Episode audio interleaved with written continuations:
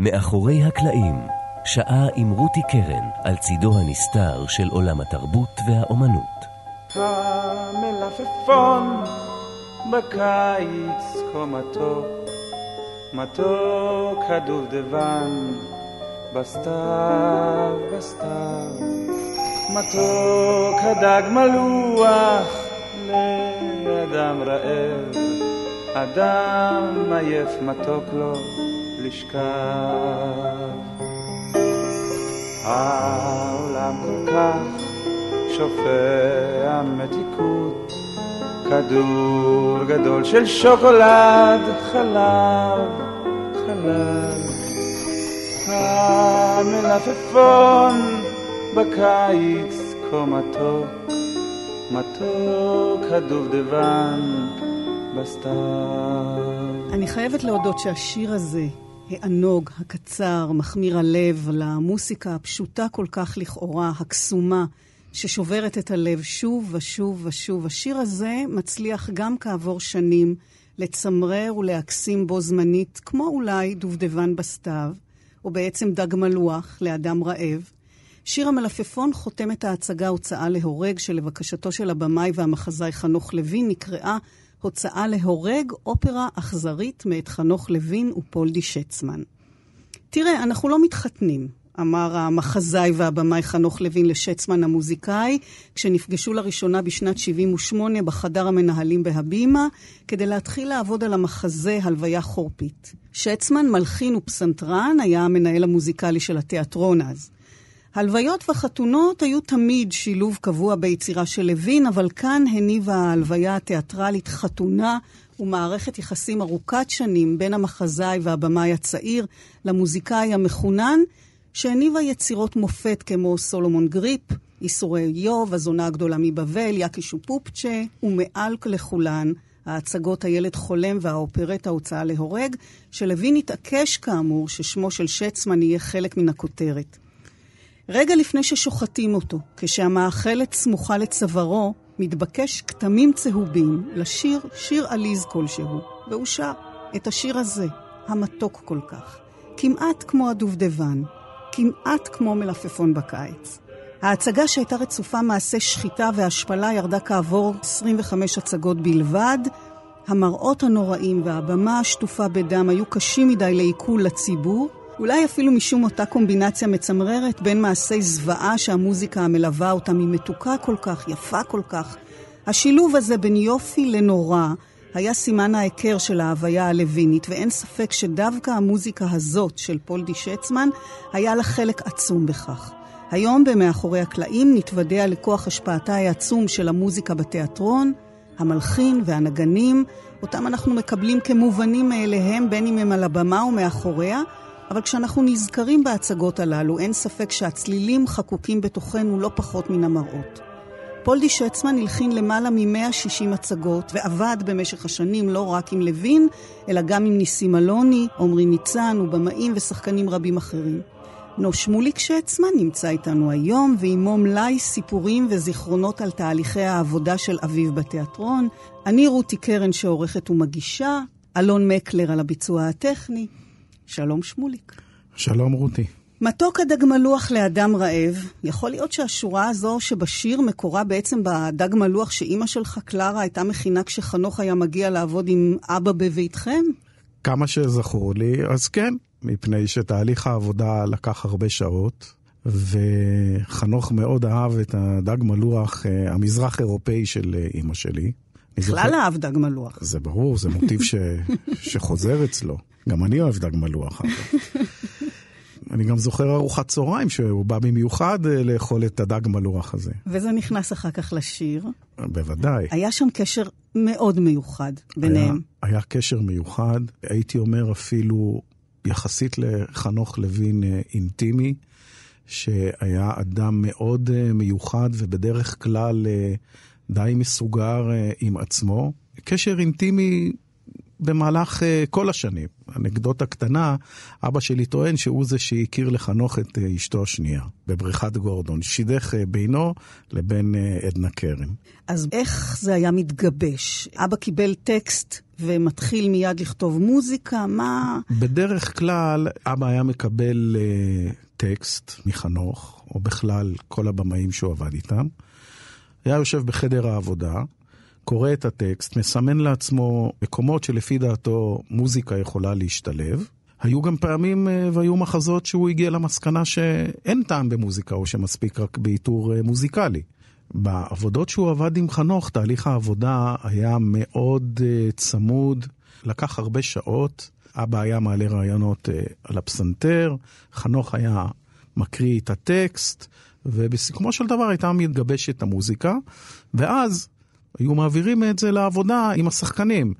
כאשר עם אה, חלק מהם גם אבא עבד אה, באופן צמוד. אבל בחדר העבודה אצל אבא, עם הפסנתר שלו, חנוך היה מתווה את הרעיון, או שזה היו רעיונות של אבא? אבא היה מציע, היה מנגן על הפסנתר, היה מעלה על הכתב, כמו שסופר כותב אה, טיוטות, או כמו שצייר משרבט אה, טיוטות. גם אבא היה כותב טיוטה, במידה וזה היה מוצא חן בעיני חנוך, או שחנוך היה מאיר את ההערות שלו, מה לפי דעתו צריך להיות אה, במקומות אה, מסוימים במחזה, ואבא היה, היה צועד איתו. אני מרשה לעצמי להגיד שאני בראש שלו, אני מבין למה הוא מתכוון. גם בהצגות וגם כשאנחנו עובדים.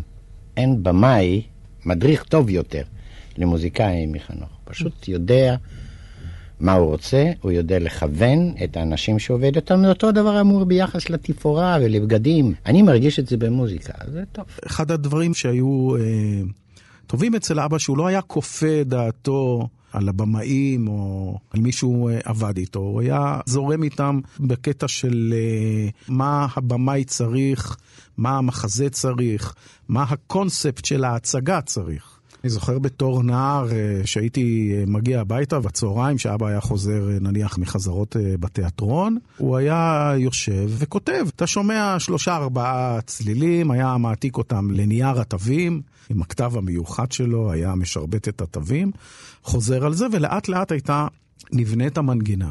כאשר לפעמים זה הולך חלק, ולפעמים זה לקח שעות, עם, גם לפעמים גם עם לא מעט תסכול. אתה זוכר את ההכנה להוצאה להורג? אה, זאת אומרת, אני מתכוונת להצגה, כן? איך הטקסט הזה פעל עליו? אה, אתה יודע, גם כאן וגם בילד חולם, שגם הוא מחזה טרגי קשה ביותר, המוזיקה שמימית כמעט, יפה עד כאב, כמו תפוח מורעל, תפוח אדום מבהיק ומפתה. אנחנו הולכים שבי אחרי המוזיקה הזו כשהטקסט והמעשים הם נוראים, הכי נוראים שאפשר. והרעל מחלחל אלינו תחת ההשפעה המסממת של יפי המוזיקה. זו בקשה, הכוונה של חנוך, או שאבא הרגיש שזה הצבע, זו האטמוספירה, ואז הוא משתמש גם בכלים מסוימים, כמו פעמונייה שאנחנו שומעים בהרבה. זה חלק מהעיבוד. כשהוא היה יושב בבית ולאט לאט בונה את המוזיקה, את המנגינה, לא יכולת לתאר לעצמך שזה מה שייצא על הבמה. אבא יכול היה להעלות רעיונות על הכתב, בתווים. ואז להציג את המוזיקה לחנוך, וברגע שזה נראה לו, ברגע שזה היה מתחבר לקונספט הזה של הדמיון של חנוך, של להראות את הניגוד המטורף הזה בין הוצאה להורג לבין מוזיקה כזו שמימית, שגם, אל תשכחי שהייתה גם מקהלה ברקע, כמו בטרגדיה היוונית של זמרים אה, מקצועיים מרינת, שהוא היה נפגש איתם כל שבוע והיו עושים מוזיקה ביחד, מה שאבא אהב, ג'אז וקלאסי, והוא הביא אותם להוצאה להורג בתור המקהלה היוונית שמסביב. גם הניגוד שבין המקהלה לבין השחקנים, שהם לא זמרים מקצועיים, כי גם שהוא היה עובד, אה, בואי נאמר, בהוצאה להורג בשיר המלפפון עם, עם יוסי פולק, כשיוסי פולק היה מגיע אלינו הביתה ועובד איתו, אתה לא יכולת לתאר לעצמך מה יצא בסוף. וזה היה הכיף של להגיע להצגה, או לחזרות גנרליות, או לחזרות מתקדמות, ולראות איך הכל מתחבר ביחד. אני קורא את המחזה, אז אני מתעכב באי אלה קטעים שעובדים עליי. קטעים שאני מרגיש שפה צריך להיות עוד רובד אחד, עוד אלמנט אחד, על מנת, אני לא יודע על מנת מה, אבל זה מושך אותי שפה חסרה מוזיקה. ואז אני בא לבמה, בחזור, שאנחנו יושבים איתו. ואני אומר לו, אתה יודע, הקטע הזה מפה עד לפה, ברקע, לפי דעתי צריכים לצלצל צלילים שיצרו את ה... אם זה במאי שיש לו נפש מוזיקלית, והוא פתוח, והוא לא בא עם קונספט סגור מראש, הוא אומר, נכון. זה גם כן אחד הנקודות שאני יכול לציין בהתפתחות שלי של נקודות של מזל. זה מ... מאז בתל עמל שעשיתי אימפרוביזציות, עד פרנק פלג שראיתי מה הוא עושה להצגות, לתיאטרון, למוזיקה לתיאטרון. אז חנוך לויני הוא הנקודת המזל השלישית שלי. כי עם חנוך העבודה היא... זה מין הפריה הדדית כזאת, שזה אי אפשר uh, לתאר. כלומר, הקרדיט הגדול ואת ה, את השערים שהוא פותח לפניך, זה מתנת אלוהים. פולדי שצמן בקולו. אני חושב שזה חלק מהסוד של העבודה שלו עם חנוך. אני חושב שזה משהו שהם הגיעו אליו ביחד. הוא לא הזדעזע מה... מהמחזה הזה? אנשים יצאו באמצע. אני יודעת מהשחקן אה, יצחק חזקיה, חזקי הקטן, שסיפר לי שהוא ראה שורות שלמות שקמות ויוצאות מההצגה. נכון, ואני חושב שעם כל מה שאבא עבר בחיים, ועם כל מה שהוא הכיר את חנוך, צריך לזכור שבהוצאה להורג הוא כבר הכיר את חנוך כשנתיים, שלוש. אני חושב שהוא מאוד העריך את הפילוסופיה של חנוך, את ההסתכלות שלו על העולם. שהיום כולם אומרים, וואו, איזה נביא חנוך היה בטקסטים שלו, בהתייחסות שלו אל החיים. ואם ניקח נניח את הוצאה להורג ונעשה השוואה למה שקורה היום בעולם, אפילו קרוב אלינו, למה שקורה בסוריה נניח, אז הוצאה להורג נראה היום כמשהו כמעט חלבי למה שמתרחש שם. מה שמדהים באמת זה השילוב הזה עם אותה מוזיקה מתוקה. ושוב, אני גם מזכירה, אבא היה כותב את המוזיקה על פסנתר, אבל אחר כך על הבמה היה שימוש בהרבה מאוד כלים, כאשר באמת הפעמונייה שמזכירה צליל של אה, מובייל נכון, מעל הריסה של נכון. תינוק, שזה... לא צריך לשכוח שגם אבא היה מעבד, וגם uh, הייתה לו השכלה כמובן מוזיקלית רחבה, כך שהוא לא היה צריך לתת למישהו אחר לעבד את זה לכלים. מה שהיה צריך לעשות זה לתת את זה לכותב תווים מקצועי, שהיה אז, שהיה כותב את הפרטיטורות השונות mm-hmm. לכלים השונים ולזמרים. מה קורה כשהוא מקבל את הטקסט של הילד חולם? אני מבינה שהעלילה במחזה אודות אם ובנה שמחפשים מקלט לאחר שהאב נרצח, מתחננים שיעלו אותם על אוניית פליטים כדי להינצל, והסיפור הטרגי הזה מסתיים במותו של הילד, במותם של כל הילדים, וההקשרים ברורים. אבא שלך שסומן כילד פלא וצפו לו עתיד גדול כמוזיקאי, כפסנתרן, נאלץ עם פרוץ מלחמת העולם השנייה להיקרע מביתו ולנדוד ולברוח, ובעצם המוזיקה הצילה את חייו. אבא מספר שביום שהוא הלך לבחינה הסופית באקדמיה למוזיקה, פרצה המלחמה. צריך לזכור שבאזור שלהם המלחמה הגיעה ב-22 ליוני 1941. ואבא מיד הבין שהוא צריך לברוח מהר. אחרי שהוא עלה לגג וראה את המטוסים הגרמנים מתחילים להפציץ את האזור, הוא ברח מהעיר, מזרחה, חצה את uh, נייר הדניפר בשחייה, והתגלגל לתוך ברית המועצות uh, של אז. פליט. הפליטות הזאת נמשכה, לפי דעתי, עד 1956, שההורים שלי הגיעו לחיפה. לא היה בית קבוע. הכל היה ארעי. כל הזוועות שהוא עבר במלחמה התמצו בהתחברות הרגשית שלו למה שחנוך, שנולד פה בתל אביב וגדל כאן, ועבר את מלחמת השחרור כאן, והוא אומר שכנראה אחד הדברים המזעזעים הראשונים שהוא ראה וכנראה השפיעו עליו, זה ההפצצה של המצרים על תל אביב, של התחנה המרכזית הישנה, במלחמת השחרור ב-1948. באחד הנדודים שלו ברוסיה, אבא מספר שהוא שכב מחוסר הכרה כמה ימים, ובן דוד רחוק במקרה מצא אותו, ועשה חיבור בינו לבין תזמורת שנגנה עבור הצבא האדום, וזה הציל את חייו. וכשאני הייתי ילד הוא אמר לי, בוא, תלמד תנגן פסנתר, תהיה מוזיקאי כמו הבני דודים שלך שלמדו פסנתר, כי זה תמיד יביא לך פרנסה וזה תמיד יציל אותך. זאת אומרת, כן. בלי זה, הוא היה עוד אחד ממיליוני הנספים בברית המועצות במלחמה מרעב. והזכרנו שצפוי היה לו עתיד כמוזיקאי קלאסי, ובעצם הוא אף פעם לא עזב את זה ממש. נכון. את יום העבודה, סיפרת לי, הוא היה מתחיל עם באך. נכון. נכון? עם סולמות, לחמם את האצבעות. שזה היה מעיר אותי מהשינה, ואז הוא היה עובר לפסנתר המושווה של באך. זה היה חימום, זה היה ריצת הבוקר שלו. זה, בואי נאמר, לפחות ממה שאני זוכר, בעשר השנים האחרונות לחייו, ולפי דעתי גם קודם, כי לא תמיד אה, אני הייתי בבית, הוא היה מנגן. ולכן כשהוא קיבל אה, פרס בינלאומי על המוזיקה שהוא כתב למחזה קיץ של ויינגרטן, המחזה על שני החתולים, והיצירה הזו בוצעה גם בקונצרט באדינבורו, זו בוודאי הייתה התרגשות מיוחדת, כמו איזה גושפנקה לעובדה שהוא מוזיקאי מן הליגה הרצינית, שייך וקשור למוזיקה הקלאסית. נכון, אז הייתי ילד מאוד קטן, אבל אבא תמיד ידע שהוא מקצוען. העניין שמה שקורה לנו בחיינו, זאת אומרת, קורות החיים שלו, גלגלו אותו למצב שמלהיות פסנתרן קלאסי, וכנראה פסנתרן קלאסי טוב, הקריירה הזאת הסתיימה ברגע שהתחילה המלחמה.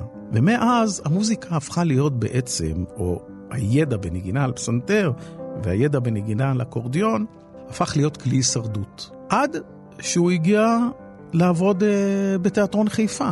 כי גם כשההורים שלי סוף סוף הגיעו לארץ, אחרי שגם בדרך נכלאו ללמעלה משנה במחנות בקפריסין, והגיעו לקיבוץ uh, בית השיטה, הקיבוץ לא היה ערוך לקבל uh, מוזיקאי. צריכים לזכור שמדובר בראשית שנות החמישים.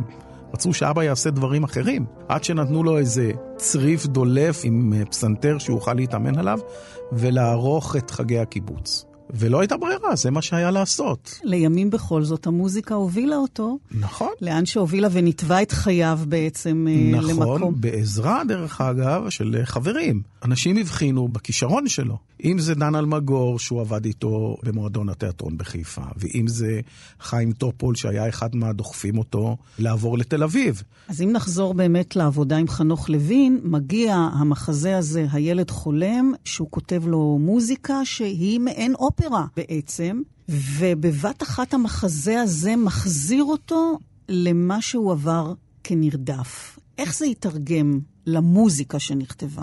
אני חושב שזה עשה לו מין פלשבק עצום לכל מה שהוא עבר בחייו. אני זוכר שאבא סיפר לנו כמה הוא התרגש לקרוא את זה, והבנתי את זה מצוין דווקא הרבה שנים אחרי מותו. בשנת 2010 עשינו טיול שורשים עם אימא שלי לעיר שההורים שלי נולדו, ושם הכל התחבר לי. באומללות הזאת של מזרח אירופה, באיזה תנאים כמעט, הייתי אומר, או אפילו לא כמעט, אלה תנאים עלובים, אה, אבא גדל, איפה הוא קיבל את החינוך המוזיקלי, ואם אני משליך את זה למה שהוא קרא אז uh, עם חנוך, אז זה מה שהביא את התוצאה העוצמתית והיפהפייה הזאת של המוזיקה בילד חולם.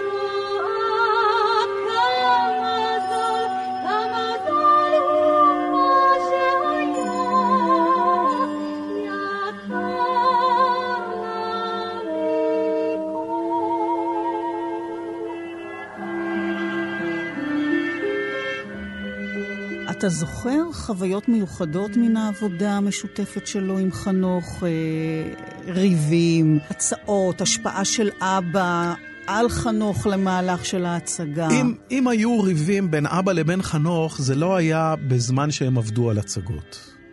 אם היו ריבים, זה היה על זה שפתאום חנוך החליט לקחת מישהו אחר לכתוב מוזיקה למחזה אחר שלו, להצגה אחרת. וזה כאב לו.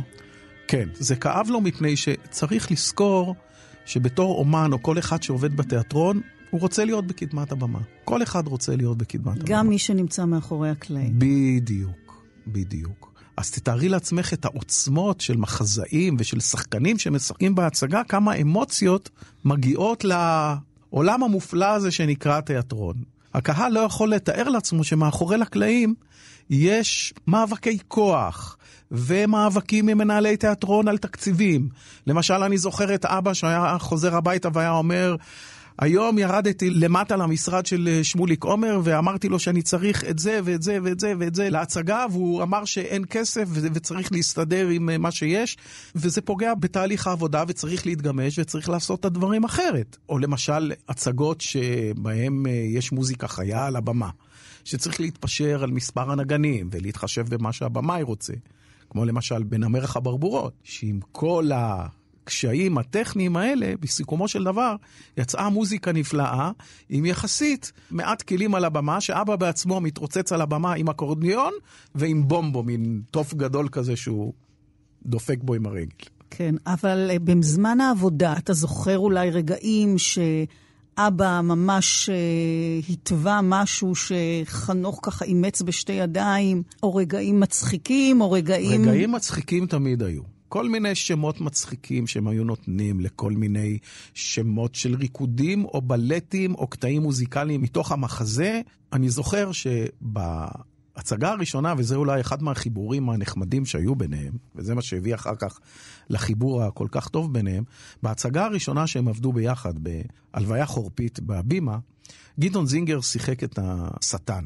ואבא ישב על יד חנוך ואמר לו, תגיד לי, למה שלא תכניס איזה בדיחה ביידיש לטקסט של גדעון.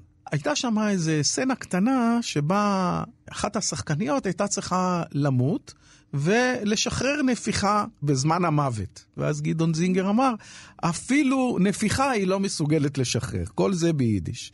אני חושב שהדברים הקטנים האלה, זה עשה את החיבור בין אבא לחנוך, שהיה לו הומור יוצא מן הכלל תוך כדי עבודה, וגם כמובן במחזות שלו.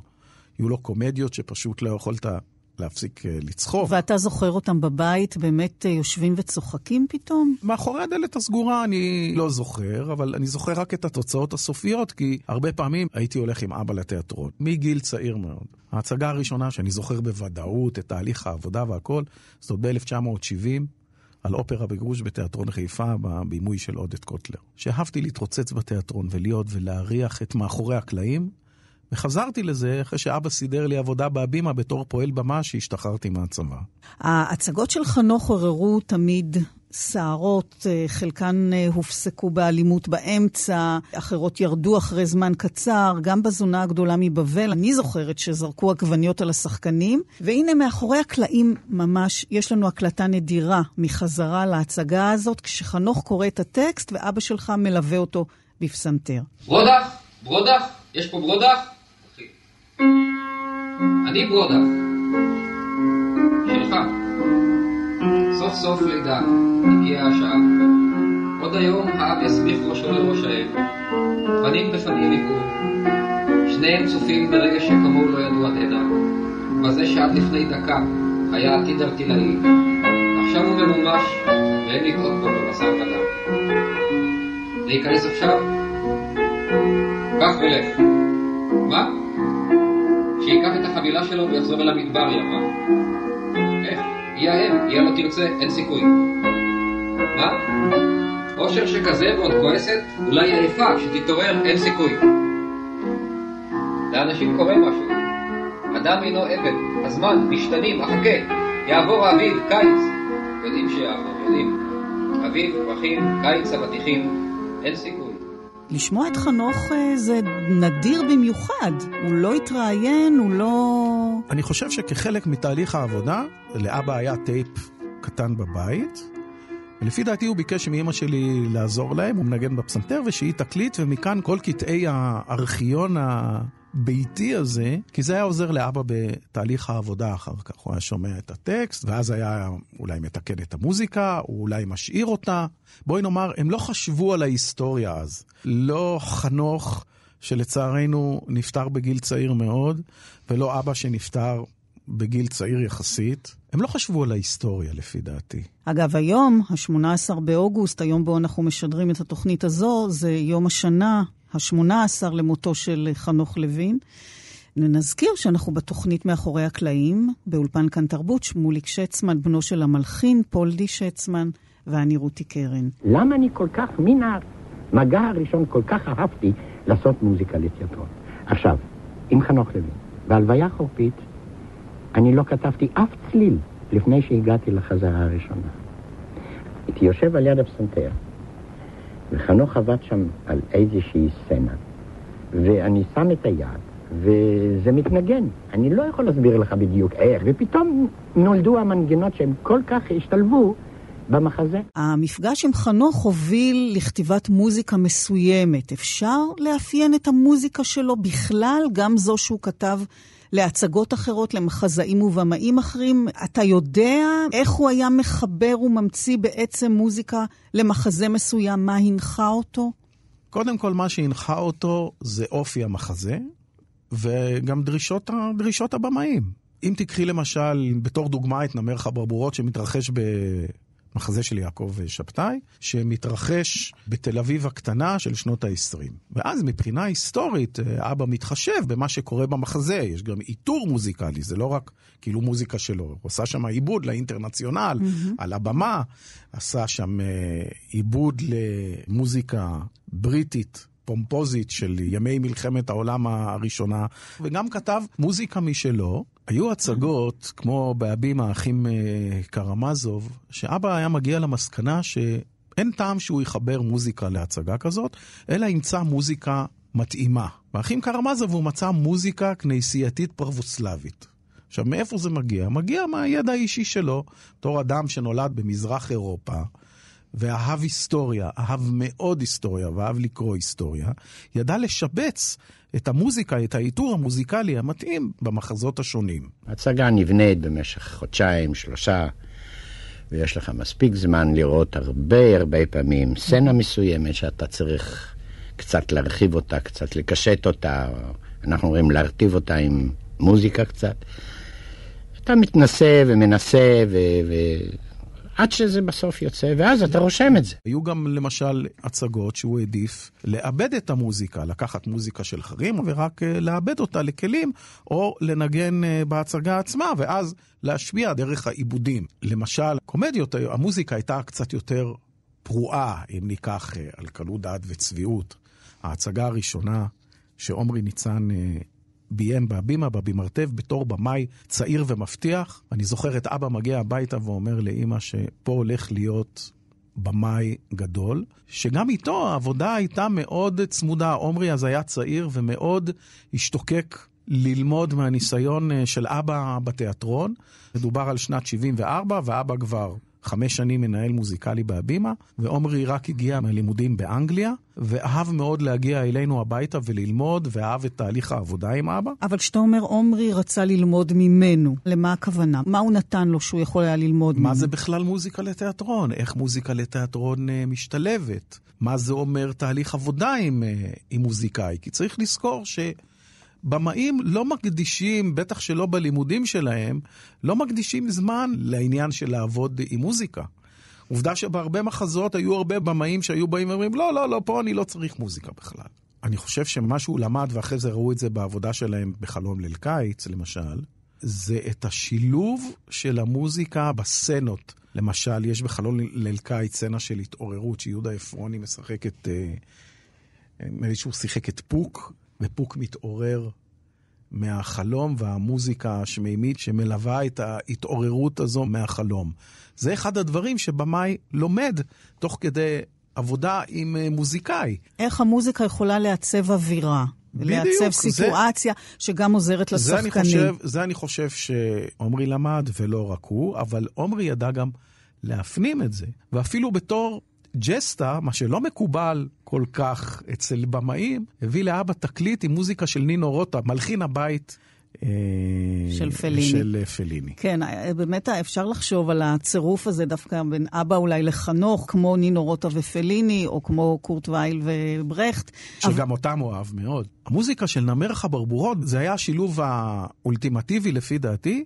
של אילוצי המחזה, תקופת המחזה, והידע המוזיקלי של אבא, שהצליח לעשות מוזיקה יפהפייה, שמתאימה לתקופה, להעמיד כלים על הבמה שאפשר להסתובב איתם על הבמה. זאת אומרת, אם זה חצוצרה, וטובה, ותוף אה, רגל, וכמובן האקורדיון שלו, וגם היה מנצח על התזמורת תוך כדי הליכה והשתתפות על הבמה בצורה גרוטסקית, פלינית מאוד, כמו שהמחזה הזה היה, עם מכנסיים קצרים ומגפיים אה, מסומרות. וכובע קסקט על הראש, זו הייתה הצגה מופלאה. אותו טוב של השוטה שהיה בו רק בום וצ'ס, כלומר מכה בטוב של רגל אחת, מצלתיים של רגל שנייה, עזב את הלילה ה-12, ואחרי כמה וכמה עונות הגיע לנמר חברבורות. בנמר חברבורות הוא הלך, התוף הזה הלך אחרי פולבי. כשבדרך כלל מבקשים ממוסיקאי, עובדים די צמוד, שחקנים ומוסיקאים, כשמבקשים, כשהבמאי פונה למוסיקאי ואומר, וכאן אתה צריך ללכת שלושה צעדים, הם נבהלים. יש להם בעיה. זה לא משנה אם הוא מחזיק טרומבון, טובה או אקורדיון. היה איש אחד שאני לא אשכח אותו, הולך באושר כזה, עם מכנסי חאקי קצרים, עם נעלי עבודה כאלה, נעליים שחורות מסומרות וגרבי צמר, הולך עם האקורדיון שלו, בהבעה של אושר, רק שייתנו לו לעשות עוד שלושה סיבובים, ואחריו התוף עוד של הלילה ה-12. זה היה פולדי שצמן, עם חיוך גדול והבעה של אושר, מנגן והולך על הבמה. הוא אהב את זה. הוא אהב את זה מאוד. היו לו מעט מאוד הזדמנויות להיות על הבמה. בכלל למוזיקאים יש מעט מאוד הזדמנויות להיות על הבמה. ואבא לקח את זה בקלות, אני חושב.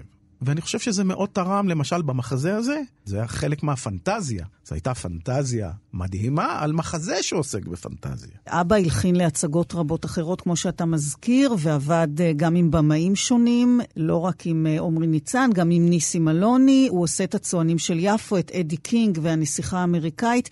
אלוני ידוע כמי שהיה ממשיך לכתוב את המחזה תוך כדי חזרות. אז באיזה אופן זה השפיע על אבא? איך התנהל תהליך העבודה איתו? בזמן שעבדו על הצוענים של יפו, הייתי ילד בן עשר, ואני זוכר את אבא לוקח אותי לחדר החזרות בחופש הגדול, ומכיר לי את מסקין ואת רובינה, ועובד איתם. אני חושב שכאן, במחזה הזה, זה פחות שינה לאבא זה שניסים היה מגיע חדשות לבקרים עם uh, סצנות חדשות, או עם כתיבה חדשה לגמרי, ותזרקו הצידה את, את מה שהיה עד עכשיו. כי הוא ידע בדיוק מה העיטור המוזיקלי שצריך ומה המוזיקה שהוא צריך uh, לכתוב למחזה הזה.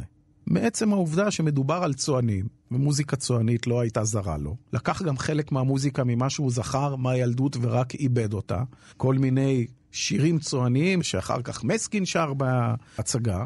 תהליך העבודה של אלוני היה יותר אה, קשה לשחקנים מאשר uh, לאבא במחזה הזה. אמרת לי שזה היה בית ספר בשבילו לעבודת התיאטרון. נכון. בייחוד כל מה שאנחנו מכנים מאחורי הקלעים. צריך לזכור, מדובר ב-1971, אבא בסך הכל שנתיים ומשהו בהבימה, ופעם ראשונה שהוא עובד עם מי שנחשב אז כיוצר העל של התיאטרון הישראלי.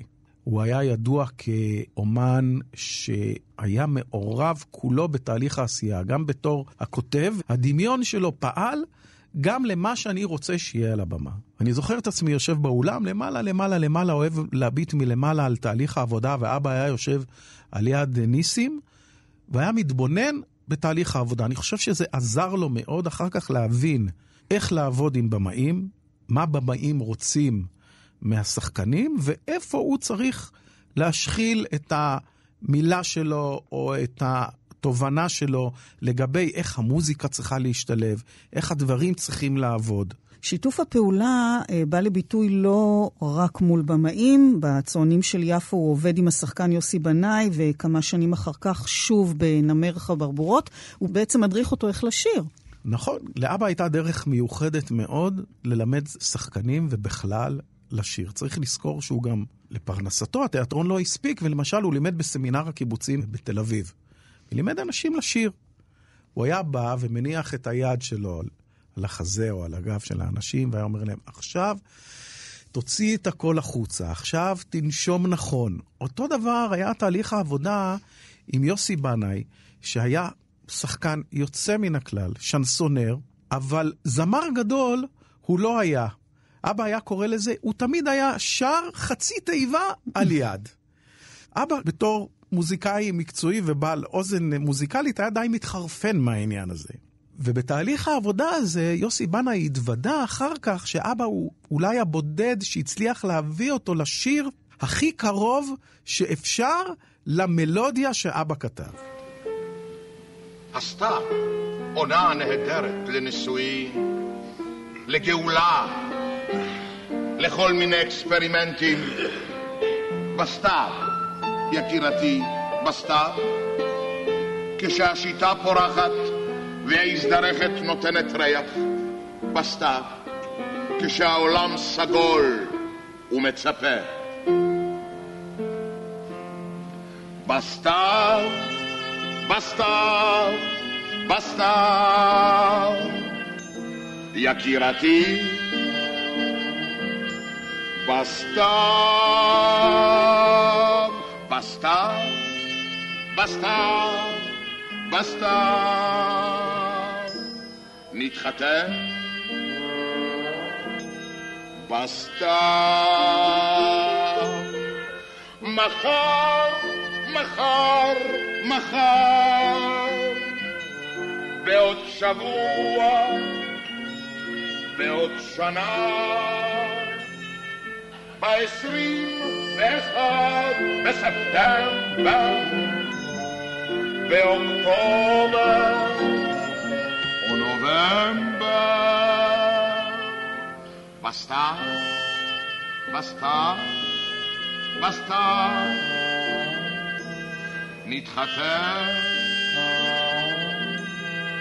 בסתיו. מצד שני, עם השחקנים אלברט כהן ורובקה שפר, אה, שאבא הכיר עוד שנים קודם, נכון? במסגרת מועדון התיאטרון, אז שם הייתה חגיגה, הייתה להם אוזן מוזיקלית נהדרת, וזה בא לביטוי בקומדיה הנפלאה של חנוך אה, סולומון גריפ. נכון, לא רק בסולומון גריפ. את אלברט כהן הוא הכיר בעבודה בתל אביב, את רובקה שפר ברביעיית אה, מועדון התיאטרון, שאותם הוא ליווה במשך השנים, הרבה, גם בחלטורות. ורובקה היה זמר אה, מקצועי. כאן העבודה הייתה תענוג, זאת אומרת, אתה מגיש את המוזיקה, וישר אפשר לשיר. אלברט כהן גם בעל חוש מוזיקלי יוצא מן הכלל. אז זו הייתה חגיגה. נכון. אתה זוכר את העבודה שלהם ביחד? אני זוכר את העבודה בחזרות על אה, סולומון גריפ, שראיתי את החזרות המתקדמות יותר, או בהצגה, שזה היה שוטף, שזה היה תענוג, והם לא היחידים. גם אה, זערירה חריפאי הייתה מגישה ובעלת אוזן אה, מוזיקלית יוצאת מהכלל.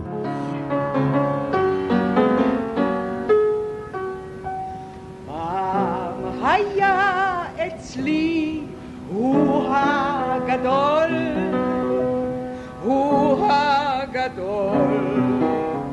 קליינטים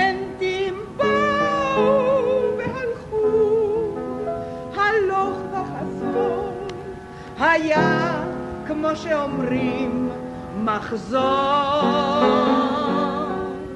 אז אמרתי, כמו בובה בתוך בובה, תהי גם את, אם תישברי תהיה בך עוד אחת.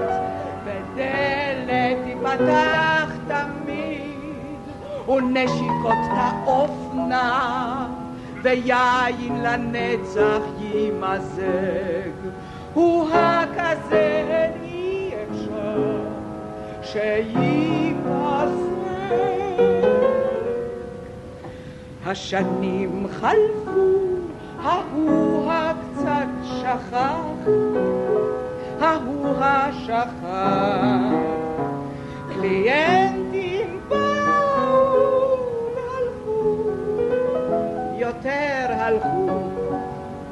השמיים, כמו שאומרים, לא חייכו. אז אמרתי, כמו בובה בתוך בובה, תהיי גם את, אם תישברי, תהיה בך עוד אחת. ודלת תיפתח תמיד, ונשיקות תעופנה, ויין לנצח יימזג. הוא הכזה אי אפשר שייפסק. ועכשיו רבותיי, אם חיכיתם לסוף, זה עוד לא הסוף. אני, זה נכון, כמו כולכם, עם רדת היום קצת שבורה, ומכל ההוא-הא נותר בקושי ה. אבל כשבחלון עולה שוב האור, והבוקר בא, אז רבותיי, מתחת לשברים תמצאו עוד בובה, ורוח בצמרת העץ הכפוף שבחצר עוד נושבת חרש. הו-הא,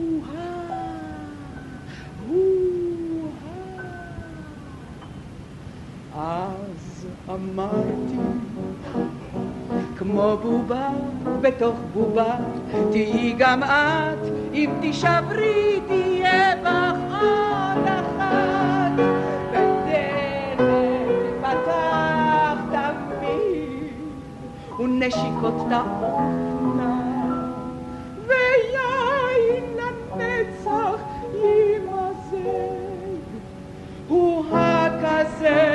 הן אי אפשר.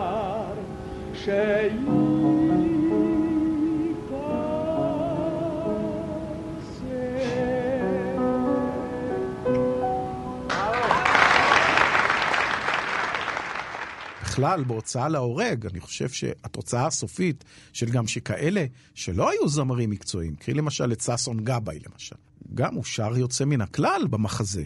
הם היו מבקשים מאבא בקשות מסוימות מבחינת המוזיקה? אני מתאר לעצמי שאבא יתחשב ביכולות שלהם. כן. כי אם תיקחי בהוצאה להורג, שהייתה שם את המקהלה המלווה, שהיו זמרים מקצועיים, דפנה הרמוני, שהייתה זמרת אה, מקצועית, ישראל אה, גוריון, שזמר מקצועי, ו...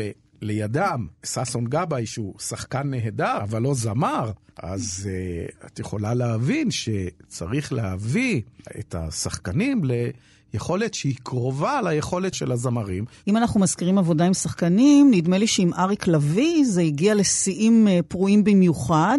נכון. הם עבדו יחד למין ההצגה הראשונה שאביך עשה כשעבר מתיאטרון חיפה להבימה, פנטסטי. ואתה זוכר אה, כילד צעיר את אריק שר בקול רועם? אני זוכר שבתור ילד קטן גרנו, אז עברנו לתל אביב למעוז אביב, וחזרתי אה, כנראה מאיזה משחק או משהו, ואני רואה את כל החבר'ה מתקהלים למטה, בכניסה לבלוק שלנו, מה שנקרא. וכולם אומרים לי, תשמע, תשמע, תגיד לאימא שלך שחם לך, שהיא תפתח את החלונות, שנוכל לשמוע אותו שר. צריך לזכור שאריק כבר אז היה זמר מפורסם מאוד. בפנטסטי, לאבא היה תפקיד אה, קטן מאוד, הוא בסך הכל ליווה את ההצגה בפסנתר. ואריק בא אלינו למעוז אביב לעשות uh, חזרות על שירה שהייתה לו בתור אחד התפקידים הראשיים בהצגה, בתור אלגאיו, והקול שלו, היה לו קול מדהים, הרעים בכל uh, רחבי uh, מעוז אביב. אבל למעשה אבא שלך, המוזיקאי אה, פולדי שצמן, לא רק הלחין מוזיקה להצגה, לא רק איבד יצירות מוזיקליות כמו של קורט וייל להצגות של ברכט, אלא הוא גם ישב וניגן עם הצוות המוזיקלי על הבמה ערב-ערב. איזה דברים היו קורים על הבמה מהצד שלו? למשל, בעבודה עם אריק לביא, אני יכול לתת בתור דוגמה את הו-הו יוליה, אריק לא אהב להשתעמם. הוא אהב לעשות קטעים. אבא שלי היה מנגן על הפסנתר, הוא היה גומר לשיר, ואז אריק היה זורק על אבא כל מיני דברים מהבמה. אבא היה קם ומתעצבן ומדבר כאילו באיטלקית, כי זה בוורונה, וזורק עליו בחזרה. וכך הם היו משתעשעים, והקהל היה בטוח שזה חלק מהמחזה. זה מראה ש... אבא היה נכון לשיתופי פעולה, אני מכיר אה, נשים שבאופי שלהם אה, די צנוניים ולא היו מסכימים. אבל לעבוד עם אה, אדם מאוד לא שגרתי, בלשון המעטה, כמו אריק לביא, זו הייתה חוויה. הוא אהב את זה, אני מבינה. הוא, הוא התרגש, אתה זוכר אותו מתרגש לקראת הצגה? אני חושב שאבא התרגש כמו כל שחקן שמתרגש, בעיקר בפרימיירות. וזה היה בא לידי ביטוי האווירה המיוחדת שהייתה למשל במזנון המיתולוגי של הבימה. כולם היו מחויבים להגיע למעלה משעה לפני ההצגה, כי שחקנים גם היו צריכים להתאפר. הוא היה מגיע כמו השחקנים בשבע וחצי בערב, וצריך לזכור שהרבה פעמים זה היה אחרי יום עבודה שמתחיל בבוקר, אם זה בכתיבה בבית, ואחר כך חזרות שבתיאטרון בדרך כלל מתחילות ב-10 בבוקר עד 2 בצהריים, אחר כך חוזר הביתה, ובערב עוד פעם נוסע לתיאטרון, ואם היה צריך לנגן בהצגה, זה היה בדרך כלל חוזר 11, 11 וחצי, 12 בלילה. אחרי שההצגה נגמרת. הבנתי שבהצגות של יוסי יזרעאלי זה גם היה מגיע עד שתיים בלילה. לא רק, צריך לזכור שברגע שיש מה שנקרא בתיאטרון מונטאז', שיש העמדה סופית של ההצגה, או בחזרות האחרונות, היו במאים כמו יוסי יזרעאלי, שהעבודה הייתה מתמשכת אה, ממש אל, אה, אל תוך הלילה. זה היה, היה מדובר בהכנסת כלה. אני זוכר איזה ערב אחד בתור ילד קטן שאימא שלי לא הבינה איך, איך אבא לא מגיע הביתה. ופשוט לקחנו את האוטו, נסענו להבימה ושלפנו אותו החוצה מהחזרות. מה זה לא להגיע הביתה? כמה אפשר לעבוד? אבל הוא, לא, הוא היה מקטר על זה? לא. אני חושב שהוא היה נשאב לתוך תהליך העבודה. אני חושב שזה גם התבטא בתהליך עם ניסים אלוני. זה היה הרבה מאוד שעות, הוא מאוד אהב את זה. הוא נשאב לזה. אנחנו מדברים על עולם מאוד יצרי, תחרותי, הרבה נכון. אגו ואינטריגות. אתה זוכר רגעים של תסכול, של אכזבה, של אה, קשיים שלו להתחבר או לכתוב את המוזיקה שמתאימה גם בעיני הבמאי, רגעים של משבר, שזה לא הלך? כן, כי כמו שאמרתי, למרות שיש לך את המחזה ויש לך את סיפור המסגרת ואת הדרישות של הבמאי, לא תמיד זה הלך. ואבא היה גם מתבטא ברוסית אה, עסיסית לגבי כל מיני קטעים שלא היו מתחברים לו. ולפעמים אה, היה עוזב את זה, כמו כל סופר טוב, היה עוזב את זה לכמה ימים, חושב וניגש לדברים אחרת. צריך גם לזכור שהוא עבד עם במאים, לא נזכיר פה שמות, שלא התחברו לעניין המוזיקלי במיוחד. היו רגעים שהוא היה במשבר עם אנשים, עם שחקנים, עם במאים? ללא ספק, כן. אני זוכר... uh, רגעים של פאוזה תוך כדי עבודה על, על הצגה, שלא תמיד uh, הוא הצליח uh, להתחבר לדרישות של הבמאי, או לא הצליח להתחבר ל, למחזה עצמו, והרבה פעמים הוא גם ויתר מראש. למשל, uh, בצוואתו של הכלב, העבודה לא הייתה פשוטה. זו הייתה מוזיקה חיה על הבמה, שאבא חיבר עם נגנים על הבמה, וזה לא הסתדר לו עם, ה... עם הבימוי. ובסיכומו של דבר אני זוכר שאבא אמר שהוא די חילץ את יוסף מילו בקטע הזה של החיבור אל המוזיקה. בסוף הוא מצא את עצמו עוזר לו לביים את הקטעים המוזיקליים, בכדי שהמחזה ישטוף, ובאמת, בסיכומו של דבר זו הייתה הצגה, אחת ההצלחות הגדולות אה, בהבימה בראשית שנות ה-70. והקשר שלו להצגה ולתהליך, לא רק עם במאים ושחקנים, נכון. אלא גם עם מעצבי התפאורה והתאורנים. נכון. באיזה אופן? איך זה קשור? זה קשור במיוחד ברגע שיש מוזיקה חיה על הבמה ומוזיקאים על הבמה. אם זה למשל בהכנסת כלה, שאני זוכר את אלי גורנשטיין שם עם צ'לו על הבמה, שאז במיוחד אתה צריך את העניין של התאורה. שהתאורה תהיה נכונה, שהעמדה תהיה נכונה. עכשיו, התפאורן גם צריך להתחשב בעניין הזה, ותפאורנים לא תמיד ידעו לקשר בין הדברים האלה. זו התפאורה, זה מה שהצפנו, זה מה שהבמאי ביקש, זה מה שעשינו. לא לקחו בחשבון שצריכה להיות גם נכון, תזמורת על הבמה ולא נכון. רק שחקנים. מה שאני זוכר, שמי שכן לקחה את זה בחשבון, וגם ידעה לעבוד ועבדה בהצגות עם חנוך לוין, זו רותי דר. שתהיה כאן בשבוע הבא. יוצא מן הכלל, יוצא מן הכלל. ובכל זאת, אה, למרות שהוא עבד עם גדולי הבמאים על הצגות בלתי נשכחות ושימש כמנהל אה, מוסיקלי בתיאטרון, איכשהו הוא נותר כמו אה, שותפים ויוצרים אחרים בתיאטרון. מאחורי הקלעים, אפילו להתפרנס, אני מבינה שהיה צורך בכל מיני השלמות וחלטורות. כל החיים. זה כאב לו? העובדה שאולי לא מקבל את ההכרה שמגיעה לו? תראי, אני מתאר לעצמי שבאיזשהו מקום זה הפריע לו. אני זוכר סיפור שהוא סיפר על אה, מרווין המליש, עוד אה, מוזיקאי אה, יהודי ידוע, שעבד שנים רבות עם אה, ברברה סטרייסנד, והוא פעם סיפר שאיך הוא הכיר אותה. שהוא אמר, הייתי במסיבה הנכונה, ברגע הנכון, בהתחברות הנכונה עם האדם הנכון. שכאן, אבא תמיד אמר, אם הייתי בהוליווד זה היה סיפור, או אם הייתי בניו יורק, הייתי נולד בניו יורק, זה היה משהו אחר לגמרי. אז ברור שזה הפריע, אבל אני חושב שזה נוגע לא רק למוזיקאים מאחורי לקלעים, זה נוגע גם לתפאורנים, וגם לכל מי שמתעסק בכל הפאזל העצום הזה של ההצגות, ולפעמים גם חלק מהבמאים. חנוך לוין, יש רק אחד בתודעה הישראלית של הגדולה העצומה שלו. ואני בטוח שהרבה מאוד במאים אחרים חשים מה, ש... מה שאבא חש כן. בזמנו. כשהוא הגיע לגיל הפנסיה ונאלץ לפרוש מהבימה, זה היה לו קשה מנשוא. כאב מאוד גדול. אני לא יודע אם זה כל כך כאב לו כמו שזה הפריע לו, כי צריך לזכור שדווקא כשהוא יצא לפנסיה, את כל ההצגות הגדולות ואת כל ההכרה המיוחלת שהוא זכה לה, זה היה בשנים הספורות האלה בין הפנסיה לבין מותו. וחנוך בעצם מחזיר אותו לעבוד יחד על הילד חולם ועל האישה המופלאה שבתוכנו. הוא אומר על העבודה עם חנוך אה, באחד הראיונות אה, שזו הייתה התמכרות ממש. אה, כי החיבור ביניהם היה חיבור סימביוטי מדהים, שזה מה שהיה חשוב פה. זה בכלל חשוב באומנות, בכלל חשוב בתיאטרון. החיבור המופלא הזה בין הצבר שנולד בתל אביב, שהיה הפרש גילאים די גדול בין אבא לבין חנוך, זה המופלא פה. ששני אנשים שבאים משני עולמות שונים לגמרי. החיבור הזה הוא היה חיבור מדהים.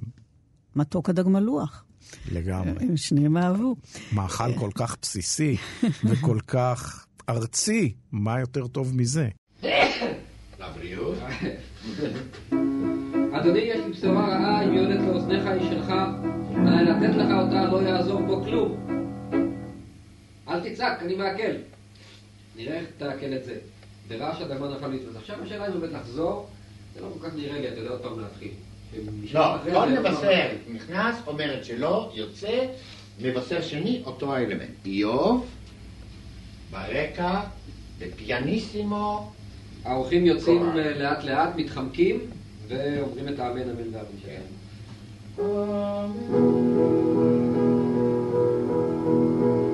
בוא נתחיל רק, בוא נתחיל. כלב בן כלב, טפו!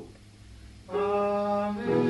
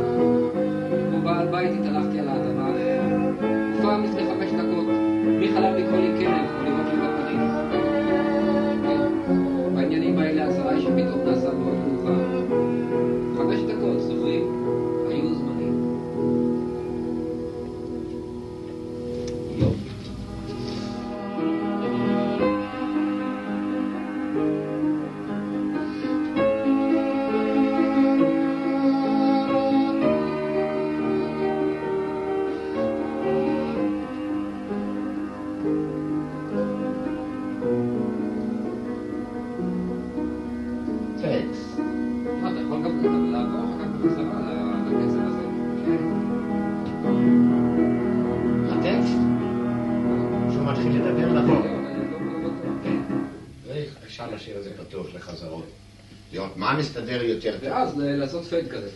עם הקצב הזה. כן. והנה, מחזירים אותו והוא מוציא תחת ידיו פלא מוזיקלי יפהפה, והילד ההוא, פולדי, שחלם להיות פסנתרן וניגן בכל בוקר את הפסנתר המושווה של באך. הילד הזה המשיך בכל הצגה מירכתי הבמה או מאחוריה לחלום עבורנו את הצלילים האלו שלזמן מה, לשעה, שעתיים, לקחו אותנו למקום אחר. אני חושב שעד היום, כל פעם שאני נתקל במוזיקה הזאת, או שבא לי לשים את הדיסק הזה של ההצגות של אבא שלי, אני מתרגש. אני חושב שאבא הצליח לצלוח את הקריירה בתיאטראות השונים שהוא עבד ובכל הקריירה שהוא עבד, רק בזכות זה שהוא היה, כמו שהוא קרא לזה ביידיש מנץ'. קודם כל, הוא היה אדם שהיה מתחבר לאנשים. וכשהוא היה מתחבר, הוא היה מתחבר באופן טוטאלי, כמו החיבור עם חנוך. בילד חולם הופיעה זמרת אופרה, שהייתה עולה חדשה, אם אני לא טועה, מאוזבקיסטן. קוראים לה אמה זסלבסקי. ואבא אימץ אותה. היא סיפרה, אני לא ידעתי מזה, אני ידעתי מזה רק אחרי שהוא נפטר, היא סיפרה שהוא היה לוקח אותה יד ביד לשוק הכרמל, עושה לה קניות, לוקח את הקניות אליה הביתה. אני עד היום לא יודע איך היא הגיעה להופיע בילד חולם. כנראה היה איזה אודישן ושמע על איזה אודישן והיה שם איזשהו חיבור. כי צריך לזכור שחלק מתהליך העבודה לכזו הצגה זה האודישן שאבא היה עושה לזמרים. ואני חושב שזה מחבר את כל הקצוות. עצם היותך אדם רגיש, אומן, לשים לב לפרט, ולא לבוא למקום העבודה, לעשות את העבודה שלך, ללכת הביתה ולא אכפת לך מכל מה שקורה מסביב. זה מה שהיה חשוב בו, זה מה שהיה מיוחד בו. שמוליק שצמן, בנו של המוזיקאי והמלחין, המעבד, הפסנתרן, פולדי שצמן, תודה רבה לך. תודה לך, רותי. מאחורי הקלעים היום שוחחנו על חלקה של המוזיקה לתיאטרון, על המלחין פולדי שצמן, אני רותי קרן שערכה והגישה, גם בשישי הבא בשש, כאן תרבות, להתראות. הקיץ המתוק.